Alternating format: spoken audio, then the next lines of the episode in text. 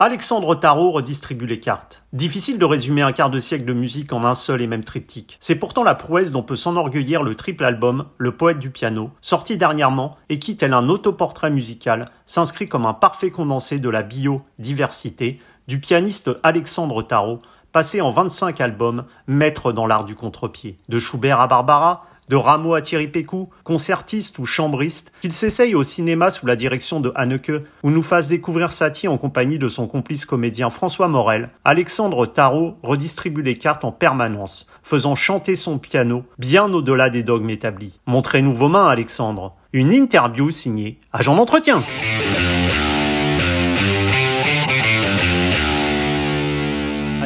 Bonjour. Bonjour. Chez Erato euh, est paru un, triple album, Le poète du, piano, témoignage de vos euh, plus de 25 années de carrière. Comment êtes-vous parvenu justement à opérer un choix sur ces plus de 25 albums qui jalonnent votre euh, parcours discographique?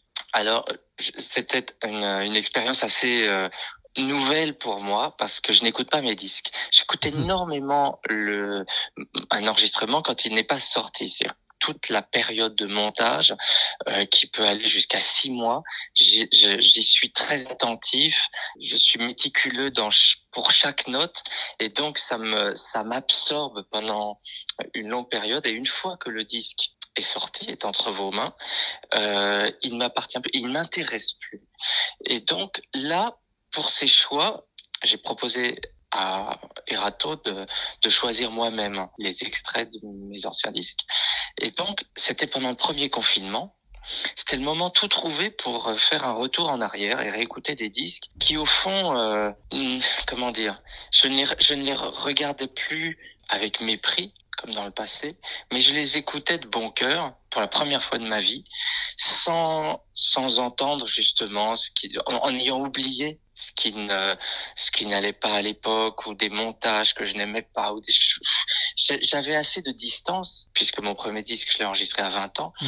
j'avais assez de distance pour euh, pour écouter ces disques un peu comme un, un grand frère écoute son petit frère euh, gentiment. Hmm. Et donc ce choix, ces choix se sont faits assez naturellement parce que je prenais ce que je trouvais de, de mieux dans chacun de, de ces disques. Mais quand même, c'est, c'est un best-of, mais qui réunit principalement des, des disques Erato, donc qui ont moins de 10 ans. Hmm. Et j'ai quand même mis quelques quelques quelques extraits d'anciens disques, y compris le tout premier quand j'avais 20 ans. Et est-ce que vous considérez un peu justement pour euh, ceux qui n'auraient pas euh, suivi toute votre discographie, est-ce que vous considérez un peu ce, triple album comme une sorte d'autoportrait? Je pense que tous les disques sont des autoportraits, mais là peut-être plus particulièrement puisque puisqu'il réunit 30 euh, ans d'enregistrement, qu'il que j'ai fait des, des, choix précis, qu'il moi-même, qu'il il aborde différents styles de mmh. musique euh, sur sur trois siècles. En effet, comme vous le dites, un, un best-of, je pense que c'est toujours euh, pour tout artiste, c'est un autoportrait. Mais plus, plus, plus singulièrement si l'artiste lui-même fait ses choix. Je voulais savoir si le piano, pour vous, était justement au-delà de l'instrument. Est-ce que c'était un partenaire, un confident, un ami, une sorte de, de miroir de vous-même? Ça a été tout ça en même temps. C'est-à-dire qu'enfant, quand j'ai abordé le piano, c'était le gros monstre que jouait ma grande sœur et que et sur lequel je devais, j'imagine, mettre mes mains en faisant n'importe quoi dessus, euh, qui faisait du son et qui me paraissait énorme alors que c'était un piano droit, mais et, et donc il y avait cette envie d'aller vers lui toujours. Ensuite, j'ai commencé réellement le piano avec un plaisir fou. Donc c'est un camarade de jeu. Puis je dirais à l'adolescence, le piano devient pour beaucoup un, un véritable confident, un ami intime auquel on se confie parce qu'à l'adolescence, c'est justement la, la, période où on, n'arrive pas à dire les choses mmh. intimes, on n'arrive pas à dire nos colères, à dire notre, notre tristesse. Et le piano aide beaucoup à cette période de la vie. Ensuite, il est devenu mon, je ne sais pas, mon, mon cheval, tel Alexandre le Grand, euh, parce que c'était mon, mon compagnon de concours, mon compagnon d'épée, mon compagnon de, euh, de guerre, parce que les concours sont des guerres, et c'était d'ailleurs pas la plus belle euh, partie de ma vie. Hmm. Mais enfin, voilà, je devais montrer mes muscles, montrer ma, Euh, j'adorais découvrir le pouvoir que j'avais sur mes premiers publics de concert. Euh, et surtout, euh, j'essayais d'être meilleur que les autres. Et en mon fort intérieur, je savais que j'étais pas du tout meilleur que les autres. Mais voilà, mon piano était là vraiment. il m'aidait à me sentir important alors qu'au fond de moi, je me sentais pas grand-chose. Et puis, il m'aidait aussi aux yeux de euh, de ma famille, aux mmh. yeux de de mes proches, aux yeux de mes amis. Euh, il m'aidait à, à briller. Et mmh. c'était important pour moi quand j'avais euh, 18-20 euh, ans. Mmh. Et puis ensuite, pardon si la réponse est longue, euh, ensuite, il est devenu euh, mon, mon ami peut-être plus doux, plus stable aussi, parce que je me suis rendu compte que les amis, ça va, ça vient. Par contre, le piano, il est là jusqu'au bout. Hmm. Et, euh, et c'est quelque chose de très... C'est devenu, au fil des ans, un peu comme un vieux couple qui s'est beaucoup engueulé, qui s'est beaucoup euh, écouté. Euh, oui, réconcilier. Et non, non, on n'avait pas besoin de se réconcilier. Les engueulades, c'est pas forcément des séparations. Euh, disons que c'est un, c'est, oui, c'est comme un vieux couple. On a besoin d'être euh, assez loin l'un de l'autre, mais on pense à l'autre euh, tout le temps. Pour moi, c'est vraiment la définition même du couple réussi. C'est-à-dire que l'autre doit se sentir bien seul, euh, doit se sentir bien quand il est seul. Euh, pour moi, c'est vraiment ça. un couple réussi, c'est quand on arrive à faire en sorte que l'autre n'a pas besoin de vous, n'est pas dans l'attachement perpétuel mm. et peut se sentir bien parce qu'il sent que l'autre est, au fond de son ventre en fait et que c'est ça qui, qui, le, qui le maintient, c'est sa base profonde et qu'il se sent libre. Alors voilà ce qui est devenu le mmh. piano pour moi aujourd'hui. Et Alexandre, vous dites justement que euh, ce qui, ce qui m'intéresse, c'est ce que je ne connais pas de moi et qui peut surgir à l'improviste. Après 30 euh, ans de carrière presque, est-ce que vous continuez au fil des enregistrements et des rencontres musicales ou des collaborations, des concerts, à encore vous découvrir, à découvrir des, peut-être des pentes de votre personnalité que vous ne connaissiez pas encore? Je pense que quand on enregistre, plus que quand on joue sur dans un concert. Quand on enregistre, on est, c'est vraiment un face à face. On est enfermé à double tour, loin du monde, et on peut être très fatigué. Vous savez, il y a des moments où euh, on ne sait plus jouer, on est complètement découragé. Puis deux heures après, ça revient, on éclate de rire. C'est en montagne russe. Mais dans les moments de doute, tout d'un coup, il sort des choses de nous un peu comme l'écriture automatique. Euh, vous savez, des personnes qui restent comme ça pendant une nuit entière avec un stylo à la main, en attendant que ça se mette à, bouger, puis tout d'un coup, il y a une écriture qui ne leur ressemble pas, qui n'est pas la leur, et ça sort, quelque chose sort.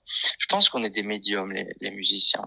Et à ces moments, pendant ces moments de, de grande fragilité, durant un enregistrement, il arrive que quelque chose sorte de nous, qui nous effraie pas, mais on sait bien que ça vient de très loin. On vient de loin, on vient de loin. On ne vient pas de là. tout ce qui est en nous n'est pas né le jour de notre naissance. Il y a des choses qui viennent de beaucoup plus loin, euh, de génération en génération, et peut-être d'autres choses aussi.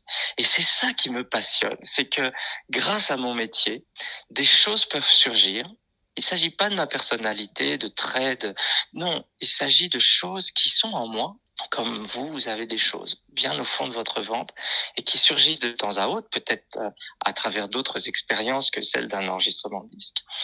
Mais c'est vous et ce n'est pas vous, c'est quelque chose qui est euh, incompréhensible impalpable, mais on est entouré de choses incompréhensibles. Et mmh. je trouve ça passionnant de leur offrir, euh, leur offrir une écoute. Euh, les, les accueillir, les sentir comme ça, c'est quelques secondes parfois seulement.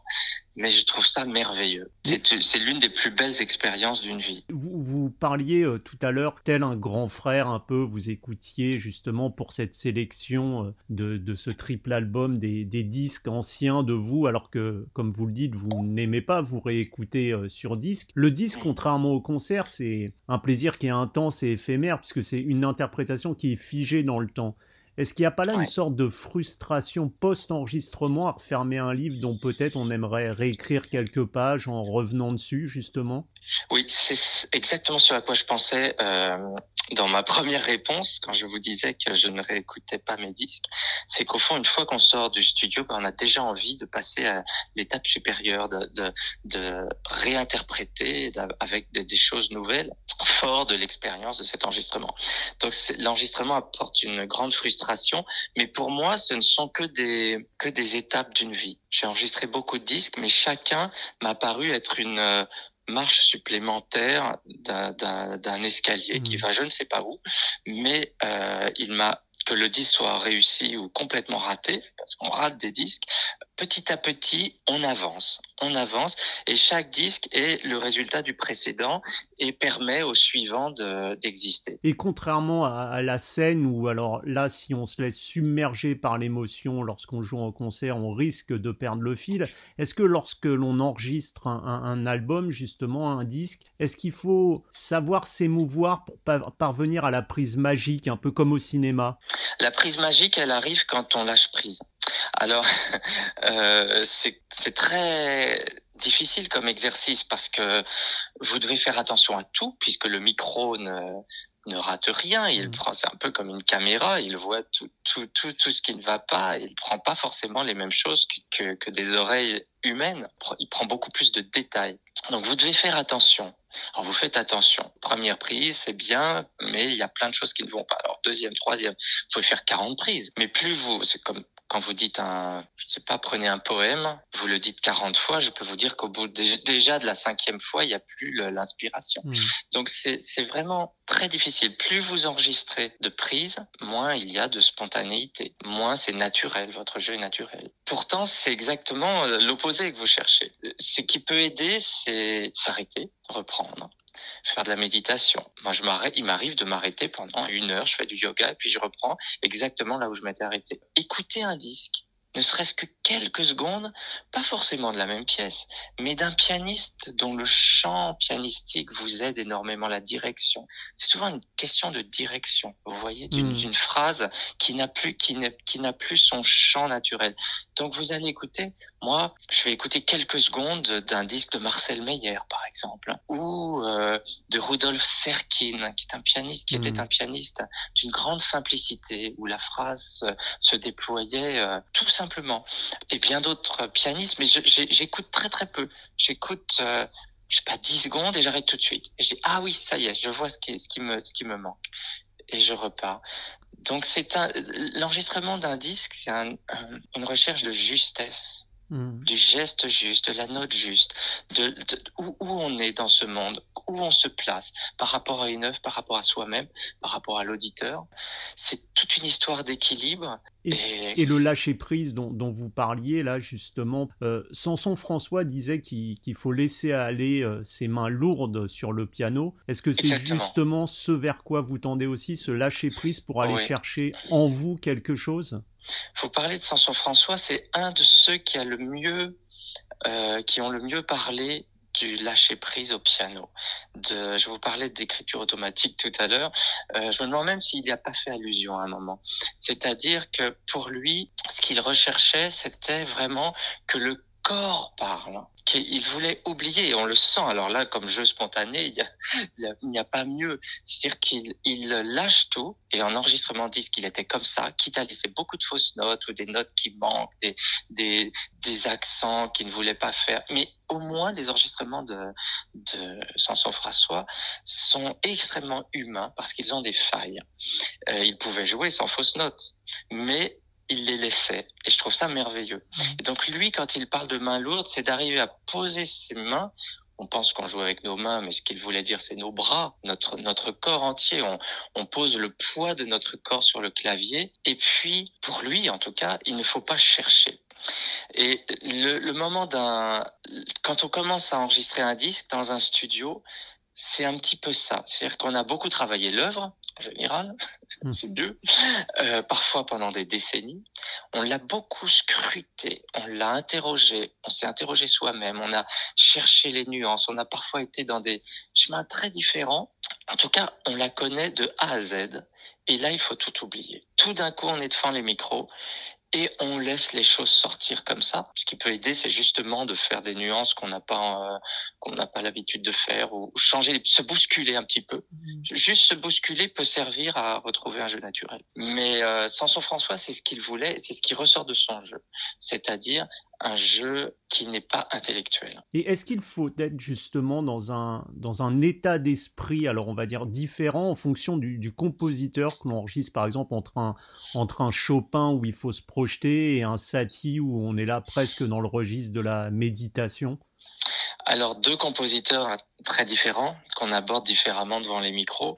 Euh, Satie parce qu'il est très facile à jouer techniquement. Hein. Un mhm. enfant de 5 ans peut jouer une pièce de Satie, mais il, il, il, il ne souffre d'aucune, euh, j'ai envie de dire d'aucune interprétation. C'est-à-dire qu'il ne faut pas chercher à montrer quelque chose chez Satie, sinon il se dérobe. Euh, trop de pianistes le jouent avec des roubateaux ou en voulant montrer quelque mhm. chose parce qu'ils ne, ils trouvent qu'il n'y a pas assez de notes. Non, Satie est le plus beau et il dit tout ce qu'il a à dire quand on le joue le plus j'aimerais dire bêtement possible. C'est-à-dire vraiment, vous posez les mains sur le clavier, vous jouez les notes et, et presque dans un état de zen, de, de zazen, un état de méditation où euh, rien ne vous gêne et, et, vous jouez comme ça sans, sans réfléchir. Euh, Chopin, c'est c'est pas tout le contraire, mais il, euh, il est très difficile à jouer techniquement, mais aussi difficile dans son interprétation parce que c'est toujours ou trop ou pas assez. Hmm. Votre tempo choisi sera toujours un peu trop vite ou, un, ou pas assez vite. Votre la texture sonore sera peut-être un peu trop intense ou, ou un peu trop fade, etc.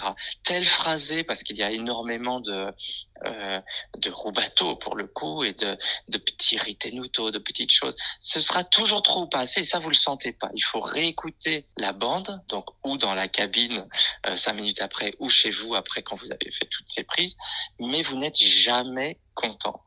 Et, je pense que Chopin est le compositeur le plus difficile à enregistrer. C'est assez frustrant ça ce que vous dites, c'est-à-dire qu'on est, on est de ne pas être content, pas satisfait de soi, quoi qu'on fasse, justement par rapport à, l'interprétation de Chopin. Chopin, c'est un improvisateur au départ. Mm. On sait que ben, Georges Sand en a parlé beaucoup euh, euh, à Nohant, il est là pendant des journées entières et il improvise. Et elle écrit, mais c'est incroyable comment on ne peut pas éditer tout ça, tous les chefs-d'œuvre qu'il est en train d'improviser et qui ne seront pas édités, qui ne seront pas euh, délivrés aux générations euh, futures. Mmh. Donc c'est avant tout un improvisateur et il jouait, j'imagine, en concert comme un improvisateur qu'il était, c'est-à-dire avec beaucoup de beaucoup de naturel, de lâcher prise sûrement. Oui, et il ne jouait pas en plus ses propres œuvres déjà mmh. éditées, il ne les jouait pas comme elles étaient éditées, il rajoutait parfois 10 minutes de musique. Il prenait des chemins euh, différents pour pour se retrouver sur ses mmh. pieds euh, après, mais il ne jouait euh, jamais exact à la lettre euh, ces partitions. Vous parliez des, concerts, là, vous avez publié un, livre, Montrez-moi vos mains, sur le rapport à la scène, au public. Est-ce que vous vous considérez justement là comme une sorte de passeur d'émotions entre un, entre un compositeur du passé, une œuvre qui, elle, s'inscrit dans, le présent et le public venu vous écouter euh, quasi religieusement Oui, c'est ça, tout à fait. Mais le concert est une expérience totalement différente parce que c'est éphémère ça ne restera pas, sauf quand il y a des micros euh, de radio ou de disques. Mais ça, ça m'énerve parce que c'est un peu. Euh, euh comment s'appelle cette comédienne? Valérie Lemercier qui fait des spectacles à la scène absolument extraordinaires et qui n'a jamais voulu euh, filmer ni mmh. enregistrer ces spectacles. Je trouve ça, je trouve que c'est très très fort. Voilà, le concert c'est éphémère, c'est c'est on sort quelque chose de notre piano qui est à partager entre nous pour une heure, deux heures, et ensuite c'est terminé. Ça résonne en nous et ça va changer, ça va euh, bouger, peut-être nous transformer, mais il n'y a pas de traces et c'est ce que j'aime dans le concert, c'est qu'il ne reste pas de traces normales. Et est-ce que est-ce que ce rapport justement entre le concertiste et, et le public, alors ce rapport euh, privé, comme vous le disiez, quand il n'y a pas de micro, est-ce qu'il est de l'ordre du, du rapport quasi amoureux pendant cette période, ce temps éphémère, comme on le disait? Oui, d'abord parce que c'est un rendez-vous, et quand on, quand on est tout jeune, qu'on commence ce métier, c'est un premier rendez-vous. Mais quand on a mon âge, eh bien c'est un rendez-vous avec des gens euh, que l'on connaît, qui nous connaissent. Donc c'est un peu comme un rendez-vous amoureux, c'est-à-dire euh, oui, on se pomponne avant. Qu'est-ce qui se passe quand on quand quand on retrouve l'être aimé On on on fait attention à mettre un beau t-shirt, une belle mhm. chemise. Euh, on a le cœur qui bat, on est un peu fragile s'il y a du danger. On est en même temps extrêmement attiré par le, ce moment qui, qui approche. C'est ça un concert, c'est pas autre chose. Barbara parlait de, de, de, ce monstre à mille bras qui était le public. J'aime cette, euh, cette expression parce que le public, il vous, en, il vous tend les bras il vous enveloppe, euh, sauf un public méchant, mais ça n'existe pas un public méchant. C'est quelques personnes qui vous veulent du mal dans la salle, ça arrive, mais euh, c'est pas la majeure partie du temps. En général, un, un, un public vous, oui, vous tend la main, vous tend la main et vous devez lui tendre les vôtres à travers euh, telle ou telle pièce. Et on se retrouve sur un terrain commun. On n'est pas le, on n'est pas forcément sur la même longueur d'onde au départ. Imaginez, j'arrive à Tokyo, bon ben les les Tokyoïtes n'ont pas la même manière de vivre, euh, ni même la même manière mmh. de recevoir la musique que moi, ou même à Paris, tout bêtement, je suis préparé depuis le matin, je suis dans la salle depuis au moins plusieurs heures dans ma loge, j'arrive sur scène et les gens euh, excités comme le sont les Parisiens viennent juste de sortir de leur métro, ils tous ils sont ils sont angoissés par plein de choses et puis là tout d'un coup moi qui suis dans un autre euh, sur un autre rythme je leur offre euh, cette musique et au départ du concert, c'est pour ça qu'on entend souvent des toux, des choses qui ne vont pas, euh, même sur scène, des, des, des, parfois des accros, parce que la, la connexion se fait pas de manière instantanée. Puis après, c'est un long voyage. Et on, on, est on est poreux du, du public? Est-ce que vous, vous ressentez les émotions qui s'en dégagent? Ça dépend des artistes. Je, je, je, je connais euh, des notamment un, un, grand pianiste russe qui m'avait dit que pour lui qu'il joue, j'en doutais d'ailleurs, qu'il joue devant tel ou tel public, ça ne changeait rien à son concert, à sa manière de jouer. Et je lui disais, mais moi, c'est tout à fait le contraire. Un public me fait, euh, euh, je ne sais pas ce que c'est que réussir un concert, mais en tout cas, me fait mieux jouer ou moins bien jouer. Il suffit d'une personne dans la salle, je sais sa présence et je sais que cette personne me déteste, bien je, je, je peux galérer pendant tout le concert, hmm. uniquement à cause d'une...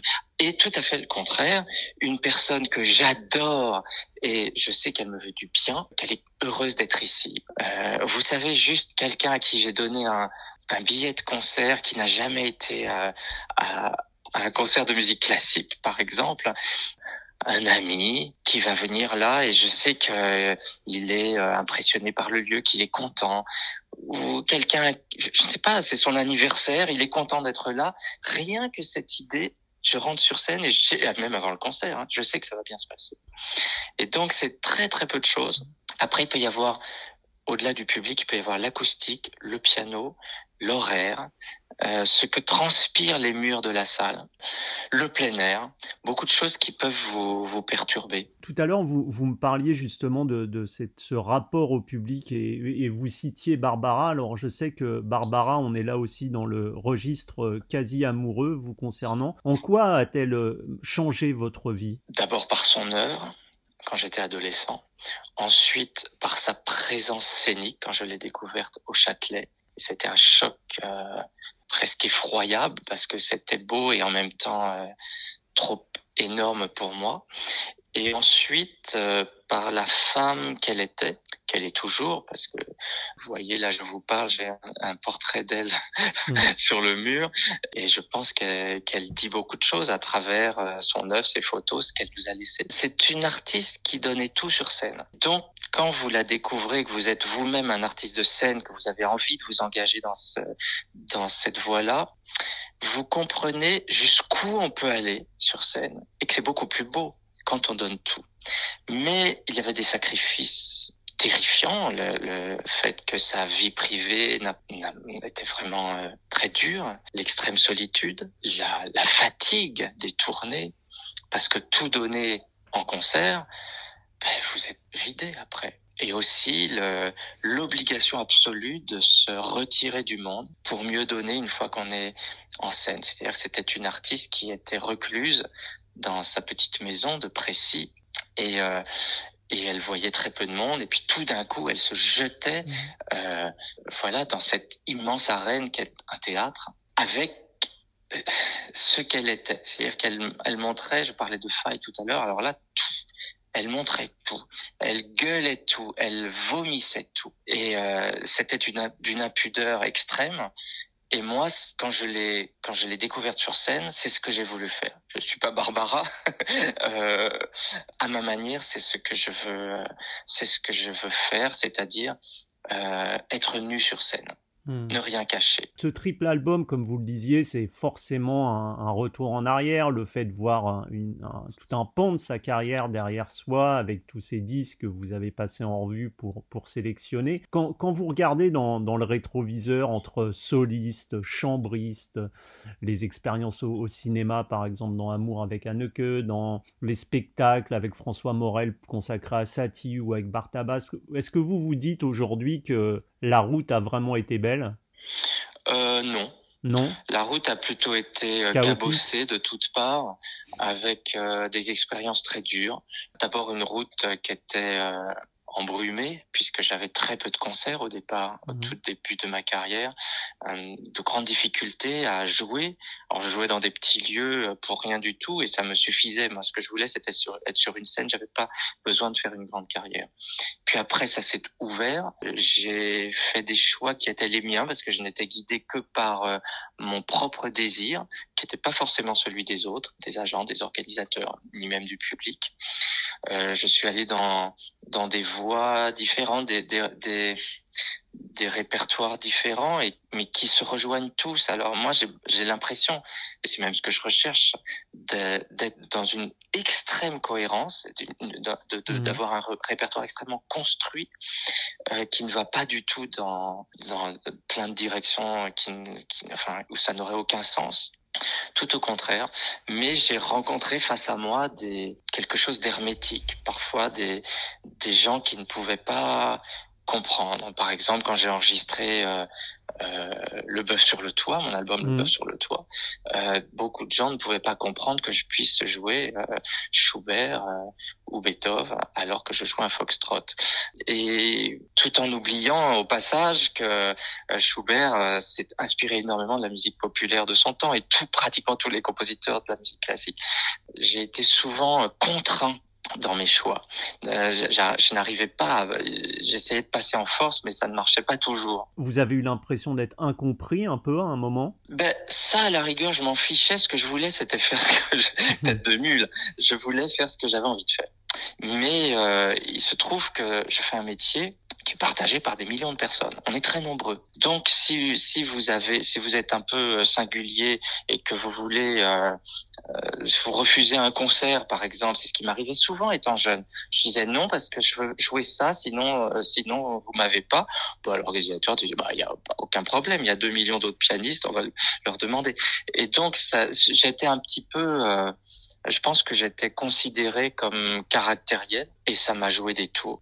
Et ensuite, j'ai envie de dire aussi que le métier de pianiste est dur physiquement mentalement parce qu'il faut le faire, aller euh, retourner jouer une fois devant 2000 personnes, c'est très dur, mais y retourner tout le temps. Hmm. Vous avez envie de vous cacher parfois. Hein. C'est c'est c'est pas vous n'avez pas toujours le désir absolu d'être en pleine lumière. Et là, vous pouvez pas choisir au dernier moment. Si vous avez choisi quatre ans avant d'être euh, à New York euh, ce jour-là, eh ben, il faut bien y aller, il faut bien jouer. Et puis les, les, les voyages les voyages, changer de lit tout le temps, être loin des siens, c'est tout un rythme de vie. Ça dépend des jours. Parfois mmh. j'adore, parfois je n'en peux plus. Et donc les confinements successifs euh, et cette crise euh, terrible euh, due mmh. à la Covid-19 d'une certaine manière, a fait respirer beaucoup de, de musiciens solistes. À vous aussi, ça vous a permis de, de souffler, de, de faire ce retour en arrière et, de vous le, projeter. Le premier était, était une période rêvée depuis 25 ans. Hmm. Mais et puis après, bon, c'est vrai que maintenant on n'en peut plus parce que d'abord les musiciens ont besoin de gagner leur vie. Euh, ensuite, je dirais plutôt en premier, en priorité, ils ont besoin d'être sur scène devant un vrai public partager. Et puis ensuite, en troisième position, je dirais que la chose la plus dure en ce moment, c'est de voir euh, les gens mourir, d'autres très malades ou qui ont été malades il y a six mois et qui ont encore des symptômes euh, euh durables et qui les handicapent. Donc euh, mmh. c'est c'est une période vraiment très dure pour pour nous tous. Là, ça va bien au-delà du métier de musicien. Si vous deviez euh, inviter un, un, un, néophyte, alors euh, un total néophyte à, découvrir le, le, piano dans la musique classique, vers quelles œuvres vous le dirigeriez? Ben, vous voyez, j'ai commencé ce, ce, triple album par le premier prélude de Bach, mhm. en me posant la question que vous venez de me poser. Je me suis dit, mais en fait, un best-of, c'est ce qui se retrouve sur les plateformes, c'est ce qui, c'est ce qu'on achète quand on connaît pas trop un, un musicien ou une musique.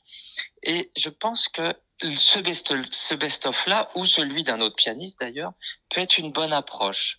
Vous avez des playlists aussi. Il faut pas que je fasse trop la publicité des, des plateformes de streaming parce qu'en fait euh, nous on vit avec les grâce aux disques physiques.